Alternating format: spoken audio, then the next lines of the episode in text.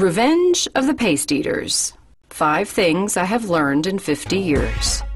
1. The fact that it smells delicious does not guarantee it will taste good. 2.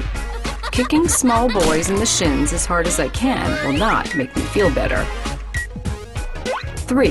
When you step on the brakes and they're mushy, even if they kick in seconds later, park the car. 4. The small red indicator light on the dashboard that says oil should say, if you can read this, I'm probably already dead. 5. If you are an imaginative child who makes up her own friends, you should not let your parents watch movies about ventriloquists whose dummies take over their lives. It never happens, but it will fire the latent imagination of a brooding parent in just so many different ways.